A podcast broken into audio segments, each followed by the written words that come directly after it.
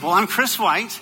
I'm an elder here at Southwood. It's a treat to be with you all. I'm humbled to be with you all today. Uh, a little bit more um, about me and in the series here. We're talking about being created to connect. So part of a series. And here's me and the family. A lot of you, I feel like I'm at home, right? Looking at all these friends uh, at my home church, a home campus even. So uh, some of you may recognize the background there. This picture was taken at a school not too far from here called Texas A&M University. And then uh, my wife and I met at a school named Texas A&M University. And my oldest daughter is a freshman at Texas A&M University. Uh, so uh, a little little maroon in the blood here. I even have a maroon shirt on, sort of. Um, my youngest also wanted to make sure I mentioned that she's here today. So I don't hear a whoop from her. Okay, I think I heard it. So uh, she's here. She's here. Okay, so we're talking about being created to connect at work. At work, and so that's really why I'm here uh, being an elder here, being in the workplace, let's talk about how we can live our faith at work. Uh, I want to define a couple terms though. One, when I say work, am I referring to you going to some standard sized corporation um, in some big city or even locally? No. Now that would certainly apply. But, but we definitely need to broaden the term work here. If you, if you uh, are in school, if you're in college, you still have a workplace, right? I mean, your classrooms, even your dorm rooms, you could argue, that's kind of your workplace. If you're a stay at home parent, I would argue your living room is kind of your workplace. And so whether you're in a company, a school, at home, wherever you go, if you're in third grade and you're sitting here like, hey, does this have anything to do with me? Who's this guy? Um, you, you, could be thinking, okay, so I guess my, my workplace is when I go to school. That's kind of what I'm doing and where I can uh, apply some of these insights. And, uh, and we do spend a lot of time in our workplace, if you think about it. And we spend more time there than we do sleeping, than we do even with our family. Uh, and so my workplace, I work for a company called the Flippen Group, and uh, I'm, I'm a, basically a leadership consultant there. And my background is a PhD in statistics. You know, and that's where people usually cringe like, wait, did Blake lose a bet? Is he in trouble? Like, really? And so I do apologize for that PhD in statistics. I mean, listen, when you're young and stupid, you don't think about consequences. And I made the mistake of staying in school. And a few semesters later, wham, I have to live with that diploma every day of my life. Ah, man. So I've, I apologize. I keep trying to lie on my bio and they keep putting it back on there. So, uh, you know how people lie on their bios. Okay, so we're talking about the workplace. So I'm going to put you to the test. I'm going to put you to the test. Try to, try to guess the word that's missing here. You can tell it has four letters. So if you really want to live your faith in the workplace and share the gospel in the workplace and, you know, impact people, love people in the workplace, you need to blank a testimony. So get a word in your head. Don't cheat. This is church. So get a word in your head. And then once it's in your head, don't change it to something else.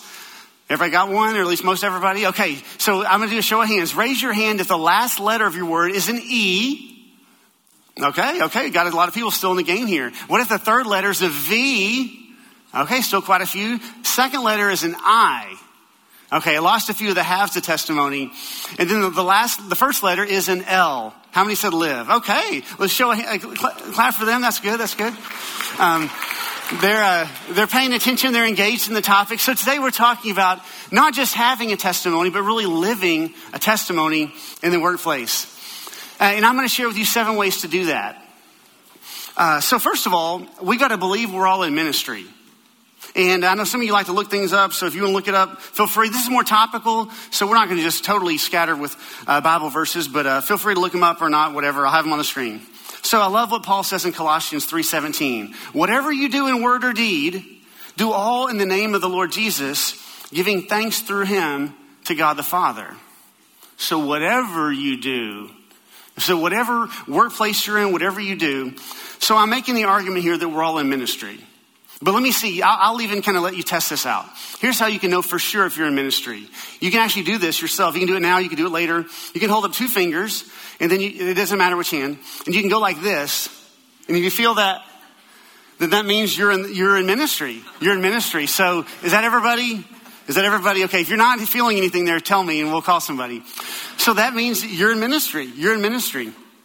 And uh, here's a cool way to think of it. Chris Merrill did this activity for a, a, grace class that I was in that really hit home. In fact, this may be the only thing you remember today because it was pretty cool. So here's what he did. He said, think of a place that you could go be a missionary. But he wants you to think of a specific geographic area. Maybe it's a country, that you've always wanted to go to, one you went to, one that you heard they, they had struggles you wish you could serve there, all counts.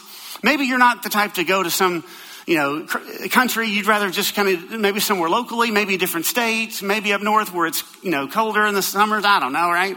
So, so go ahead and get a, a city or country in your head or state or whatever. So get that region in your head. So, so uh, what if not only that state and that city or whatever's in your head, what if your Christian community, think about this, what if they came up to you today or, uh, and they said to you, hey, we really feel like you're called to go to that exact, you'd be like, what, what? Like I thought he was joking in the sermon and like, seriously? Or what if you got a postcard from that country on Monday and you're like, no way, this is crazy. Um, so, uh, so that could happen. But let me twist it a little bit. What if your Christian community did actually come to you? So this part isn't quite as hypothetical. What if they did come to you and say, We do think you're called to be a missionary, but, but the place is going to be College Station, Texas? Isn't that an interesting thought? Like, if we really thought of ourselves as being a missionary here, would we spend our time differently? Would we let some things roll off more easily at work? So, so keep that in mind as kind of a foundational piece. And one final thought on this one is that ministry is more of a, I'm thinking of it more as a team sport. It's easy to think about a, a topic or sermon like this and think of it as just all about what I need to do. But I want you thinking about it in whatever workplace you're in, thinking about kind of collective efforts as Christians to really make a bigger difference and kind of multiply those efforts. Okay, uh, number two. This is my second favorite one. Um, accept that work won't be perfect. Ooh. So your workplace is not going to be perfect.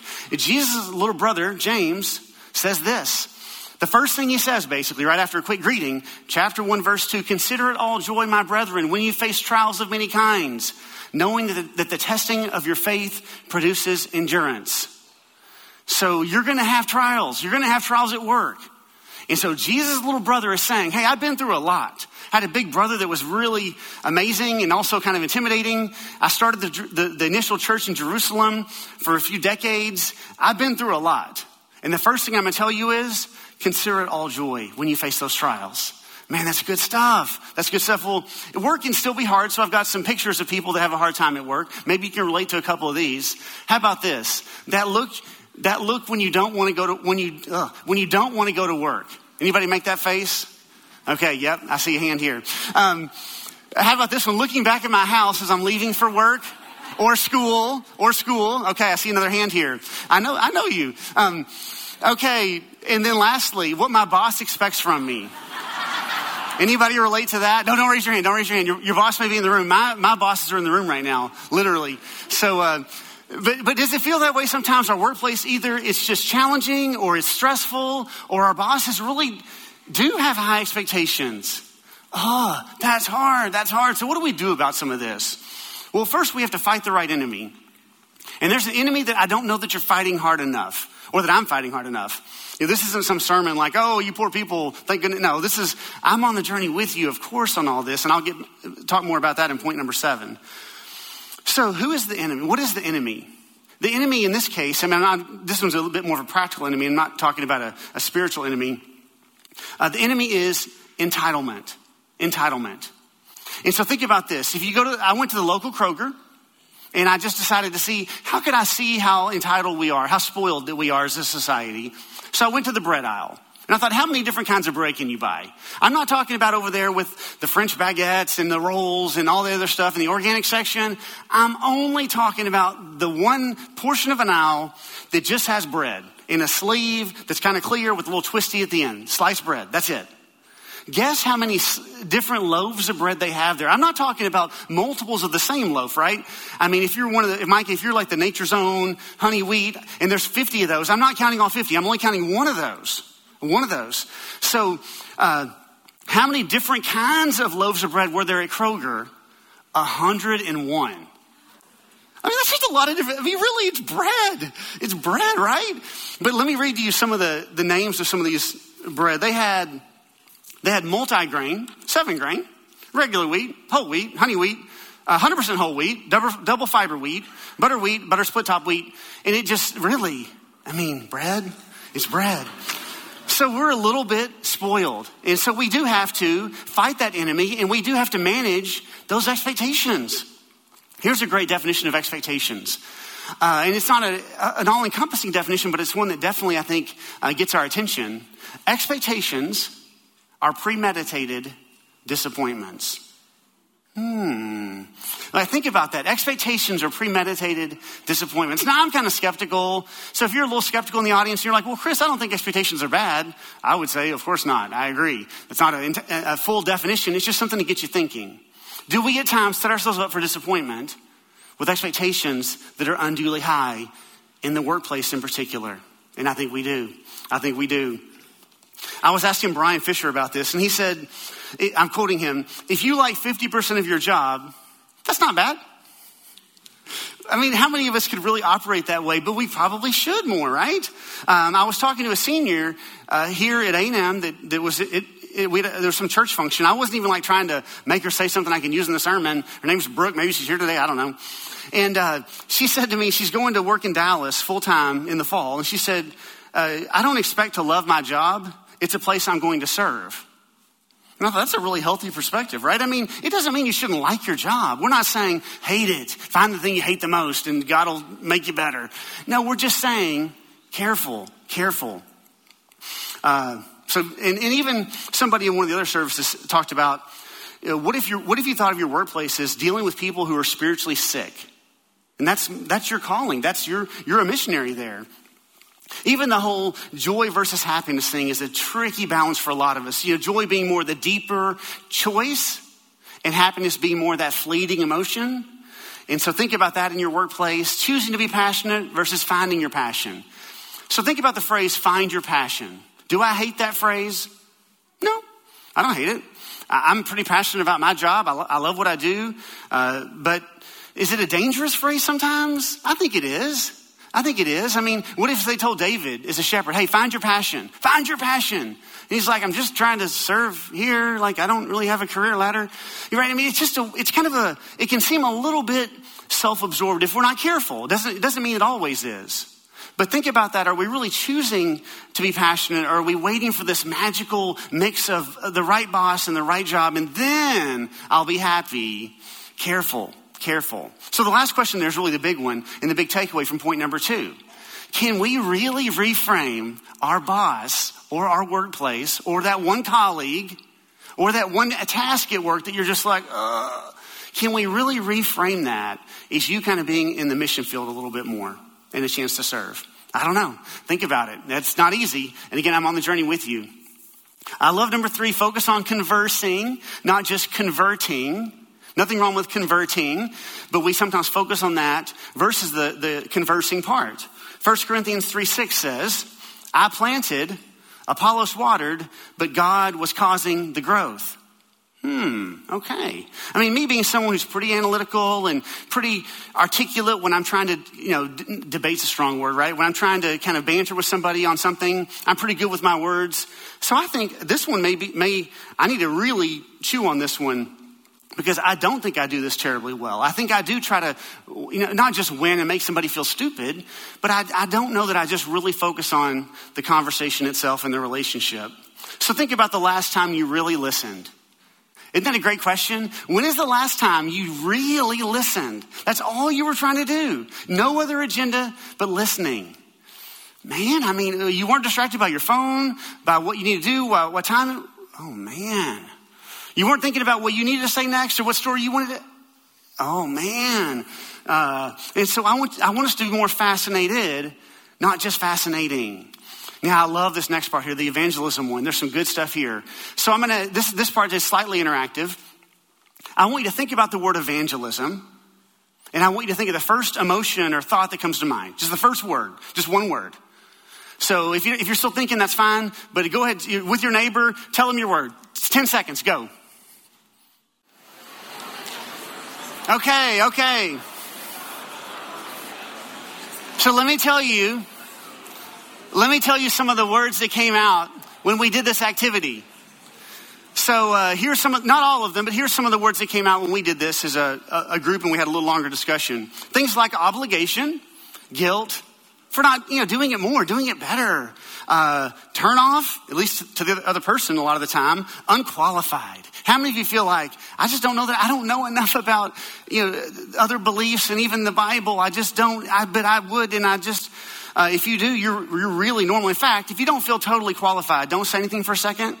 Okay, that's all of us. So you're in good company. Um, a sales pitch. You're talking to strangers, intimidating, and I love this word here. Uh, one of my mathematician friends, I think he might even be here today, he said binary. That's a good word. How many math? You got any math sat people here? Any other binary types? Okay, got a couple there. Thank you, thank you.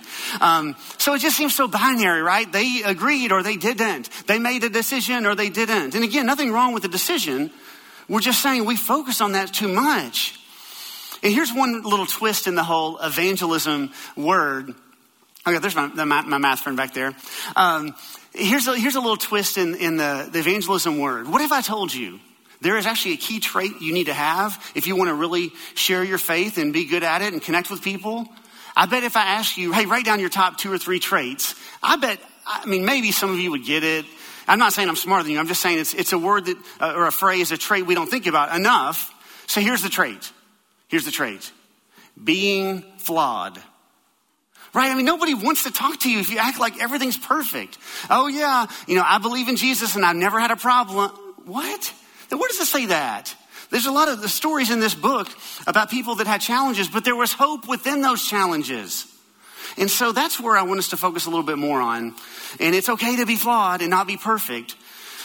Okay. Um, and then the last two there, for sure, right? We're, we're, saying focus on the conversation, the relationship. We're not saying never ever bring anything up about faith or whatever else. Don't even ask. No, we're not saying that.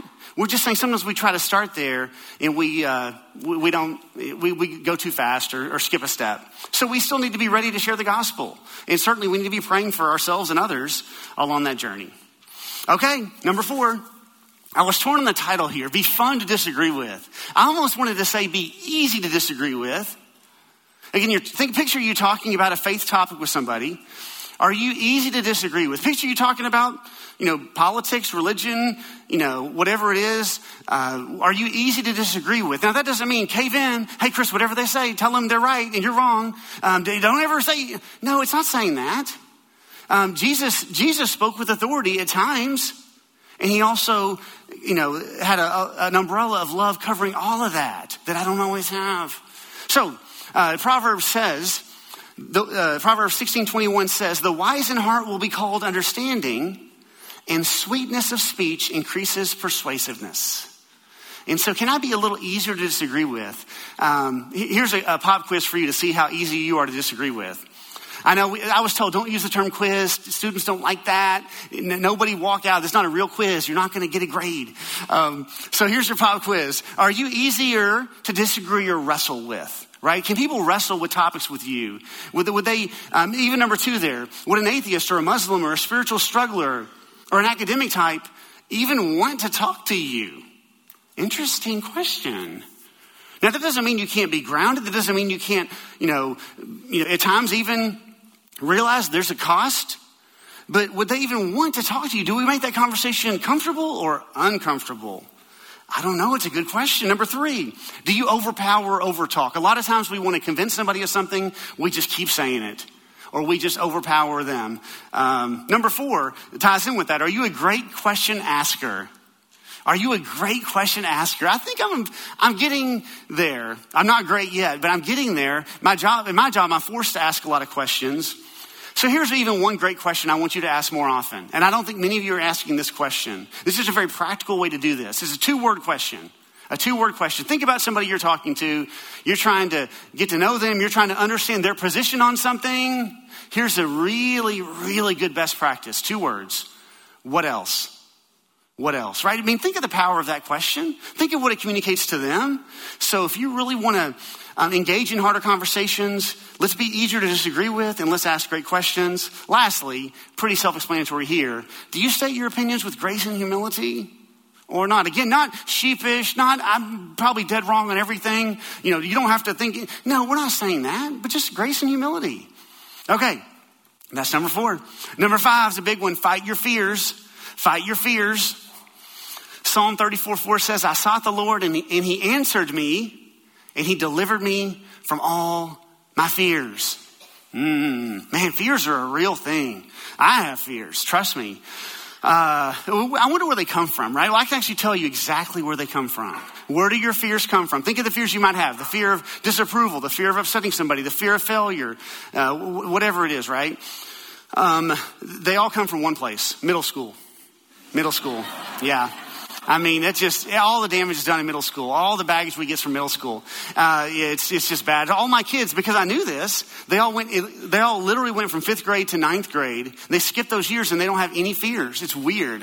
No, I'm kidding. Uh, obviously, so, uh, so fears come from a lot of different places, um, and, and there aren't all fears aren't all bad. Right? We even a topic like this, it's easy for me to even maybe unintentionally act like, well, they're all bad. No, we're not saying that. We didn't say remove all fears. We said fight your fears, fight at least some of your fears. Uh, the Bible talks a lot about fears.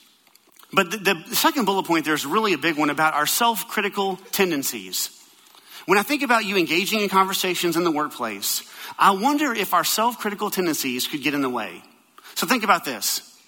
How do you talk to yourself? How do you talk to yourself? I mean, maybe out loud. Oh, yeah, hand up. That's good. Um, so maybe you say things like, uh, there I go again. Maybe when you mess up, you say, oh, I can't believe I did that. I'm so stupid. Maybe when you're trying to take a risk, you keep telling yourself, I don't I don't, no, no, no. Maybe. So if, if you are a little bit more self-critical, you are super normal. So here's a great question for you. Is being self-critical good or bad? I heard a yes. And yes is correct. Yes is correct. It's both, right? I mean, did God make a mistake when he made you? More sensitive or humble or self-critical? Well, no. But can we take that and, and spiral and overthink something? Well, of course we can. Of course we can. So I do want you to really think about the self-critical tendencies and how they play themselves out. And the self-talk in particular that you tell yourself. So who controls your self-talk? Who controls your self-talk? Well, we, we do. Yeah, we do. So, okay, this is good. This is good. So I don't need to beat up self-critical people. They're already beating themselves up. But can I help them see the pattern here? That if I'm too hard on myself, then it may impede me taking any risk. And a lot of that self-critical is, is stemming from myself. And if it's, if it's my own self-talk, then let me really, like it says at the bottom here, let me pray over that. Let me let go of that. Let me free myself from that lie and really bring that into the light. It also says at the bottom, practice. Practice. And this is crazy, like the timing of this. There's also a class here called Awaken that like literally started right now. Like it started during this service. You could like go catch the tail end of it if you run out early. Um, or you can just come next week, right? So there's a class about that very thing. So there are resources to help you with that. And even going on a Honduras mission trip this summer, um, ask about that too. They'll have little slides at the end, the, at the end uh, and ask whoever. You know, my, my wife and daughter went on one of those and it really helped them hone kind of how they would share and how they would connect. So so if you still feel like it's a bit of a blur, we do have resources to help. Okay. Um, summary on this one, I'm still scared. Well, you can do it, of course, with God's help. Okay, number uh, number six. I love number six. Meet their needs. Meet their needs. Uh, Matthew 25 says, "Then the king will say to those on his right, Come, you who are blessed of my Father, inherit the kingdom prepared for you from the foundation of the world." For I was hungry and you gave me something to eat. I was thirsty and you gave me something to drink. I was a stranger and you invited me in. Naked and you clothed me. I was sick and you visited me. I was in prison and you came to me. You met my needs. You didn't just try to tell me where I was wrong in some position. You didn't just try to you know, strong arm me into, into whatever. You met my needs first. And I don't always do that with people, right? So um, even think about this. I was talking to someone who's a waiter, and they said there's one shift every week they really don't want to get. Guess what shift that is? Sunday. Sunday after lunch, they say Christians are bad tippers. That's what he said. And I don't know if that's true. Maybe it is. I, I kind of hope not. I'm hoping it's more of a, is a, is a statistician, more of a sample size skewing. That Sunday mornings, the bills are cheaper than like on an evening dinner. I don't know though. I, I, that makes me nervous if we're a bad tipper, right? If I ever see a tip thing, even if it's some place where, like the other day, I'm at that place on Barron Road, the breakfast taco place right there at Access Road. Uh, you know, got a couple of breakfast tacos to go. And it had a tip thing. I'm like, I'm gonna leave a tip. I didn't do anything. I'm not eating your chips. I'm not sitting down. But what do I do? I just put a dollar on it. I mean, really? Are any of us really overthinking that over a dollar? Uh, maybe, uh, maybe so, right? I, I, trust me, I thought about it. But I just tell myself, hey, come on, really? So let's meet needs. Let's meet needs. There's actually a, uh, a group of Christians I, I know who decided they wanted to really impact a local public school. So with that local school to the to this group, they they were going to do all kinds of cool stuff that year, and they did. They did. They brought food um, to the staff every month. How many of you is your love language free food? Okay, yep. So some of you it's like affection, words. Most of you it's free food. That's the number six on the list. Okay, anyway, so they brought food. They wrote notes of encouragement to people they don't even know, right? I mean, that's one thing to write it to somebody you know, which can still be hard, but to write it to people you never, you don't even know. They, they of course prayed for them, things like that. And here's the crazy end of the story. That school was so touched by that group, uh, group's efforts, they put up a plaque in the public school to honor this church. Like, what? A plaque. And, that, that school is Bryan High School, right? So I don't know where the plaque is. You can go look for it. But that's pretty cool that a church body would go try to administer and meet needs first. Meet needs first. So I want you to think for a minute who is somebody in your life who you really haven't stopped to think about, hey, let me meet a need first. Maybe it's somebody at work. Maybe it's somebody in the family that you try to have some conversations with, or you're kind of worried about what they believe or don't believe. Um, have you really even stopped to like truly just meet one of their needs? So think for a minute who is the name of someone that comes to mind? Someone that you could just better start with meeting a need. You got it? Okay, 10 seconds. Tell your neighbor the name. Tell your neighbor the name. Go. Okay. Okay, here we go. Last one. Last one. And this is like my favorite one, uh, not for the reasons you may think. Handle conflict as if set apart. If you really want to live your faith in the workplace and live a testimony in the workplace, why is it that we aren't the champions of handling conflict? We're not even the champions of handling conflict in our own marriages and in relationships with kids half the time right? It's hard for me, and I do sort of some of the stuff for a living, the conflict type stuff. I don't fight for a living, I just talk anyway. Um, so here's, here's a good verse for this one. Matthew 5 9 says, Blessed are the peacemakers, for they shall be called children of God. I mean, we heard that verse so many times, easy for it to kind of just, oh, yeah, yeah, it sounds good. Really look at the word peacemaker there. The word peace didn't mean happiness and contentment. It really was more of a rejoining, a rebinding of something that was broken or separated. Oh, Oh. So it's not just blessed are the peaceful thinkers, blessed are the peaceful people. And, and, and, by the way, maker wasn't like a bread maker. You just go make it once and you're done. It was more of a journey. So you can almost kind of paraphrase this blessed are the, the reconciliation pursuers. And so are you a reconciliation pursuer in your conflict? Do you have, have you had conflict with a parent, with a sibling, with somebody that you really didn't help lead that? You, and, and you probably do need to go first to help with some of that. And we're going to have some little tips here in a second. I don't know. I don't know. This is the one that really hits home with me. So, number one there is to look in the mirror. And this is the one I want to start with in, ter- in terms of my own journey. I have been horrible at that. As a kid, did I handle conflict well? No. As a high school student? No. College student? No. Uh, when I was dating? No. Oh no. I mean, they would, somebody I was dating do one thing wrong and like just, you're dead to me, you violated my formula or whatever. I mean, just like, what? I mean, just, that's so dysfunctional. And I was terrible at handling conflict. And, and, and, even here, I still, I still have that stubborn streak where I just don't want to, even if with one of the kids, if I have a conflict, I don't want to go first. I, was, well, you started it. You know, I don't say that out loud. I just think it.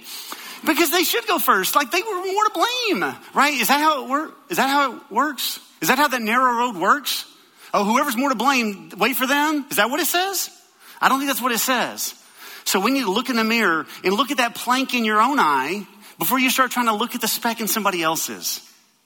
Number two there says, check your expectations. We talked about expectations earlier, but I love what, what James says here. Again, Jesus' little brother says, he says this What causes fights and quarrels among you? What causes conflict among you? He asks a question, and then you know what he says next, right? You want things and don't get them. Oh, Oh, so my expectations are high and people disappoint me. Oh, wow. In fact, that's, uh, so I'll keep going. Uh, number three is celebrate differences. Here's what I found in my, my years of leadership consulting. We don't handle personality differences well. And that impedes our ability to live a testimony and really handle conflict well. Some of you in this room are very detailed and organized and tidy. Raise your hand if you're like that. Okay, good. I mean, I, thank you. Um, raise your hand if you're more free flowing and like, yo, you people are OCD, and let's just. It's. I, I know where my stuff is. I can. I, I, know it's in piles, but I can find it. Okay, so uh, I see a big hand here. So, which one of those is better? Well, no. The answer is yes. Some of you are really sensitive, and you, live with someone who's not that sensitive. How do you celebrate that difference? Uh, some of you are uh, really spontaneous, and some of you are more, hey, I like to plan out my spontaneity.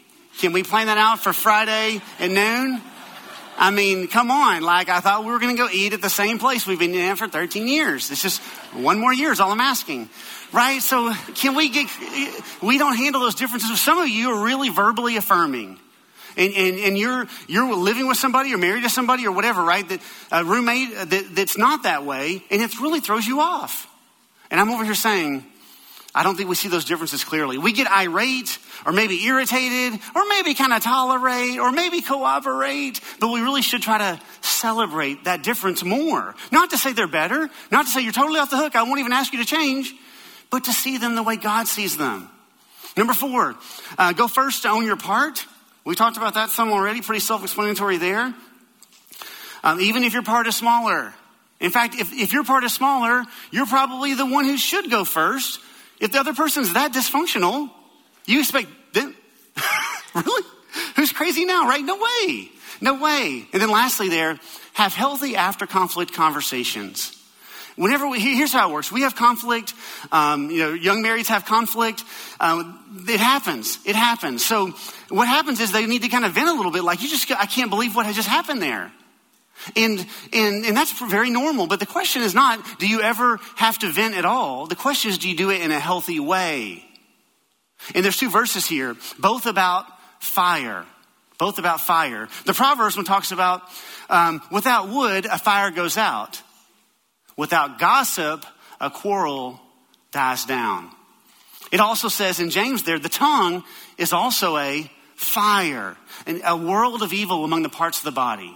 So with those after conflict conversations, can we stir things up and gossip and triangulate and just make things worse? Absolutely. So when I have uh, some, any type of after conflict conversation, it needs to be a much healthier. Hey, what can I learn? What am I missing here?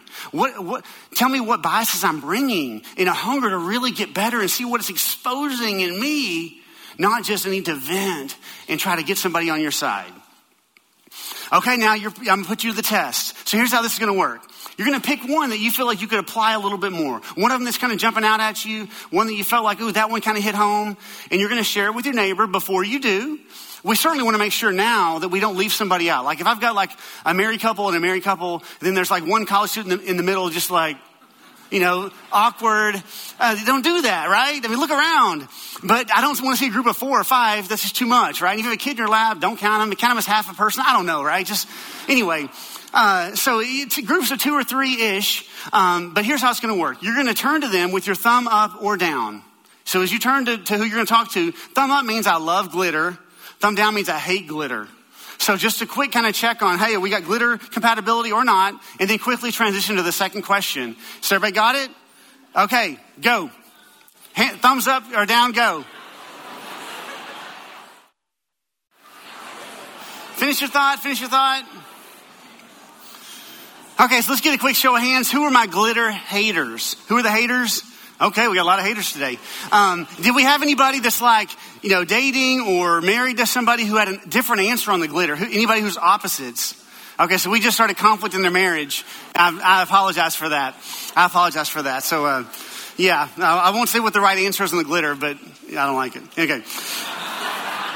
So, uh, so as we as we finish up today, so first of all, I want you to share your your takeaway or whatever you know with people, right? Have conversations about this and really allow the body to come together and people to sharpen you and to encourage you too, not just to tell you what you're not doing, but encourage you.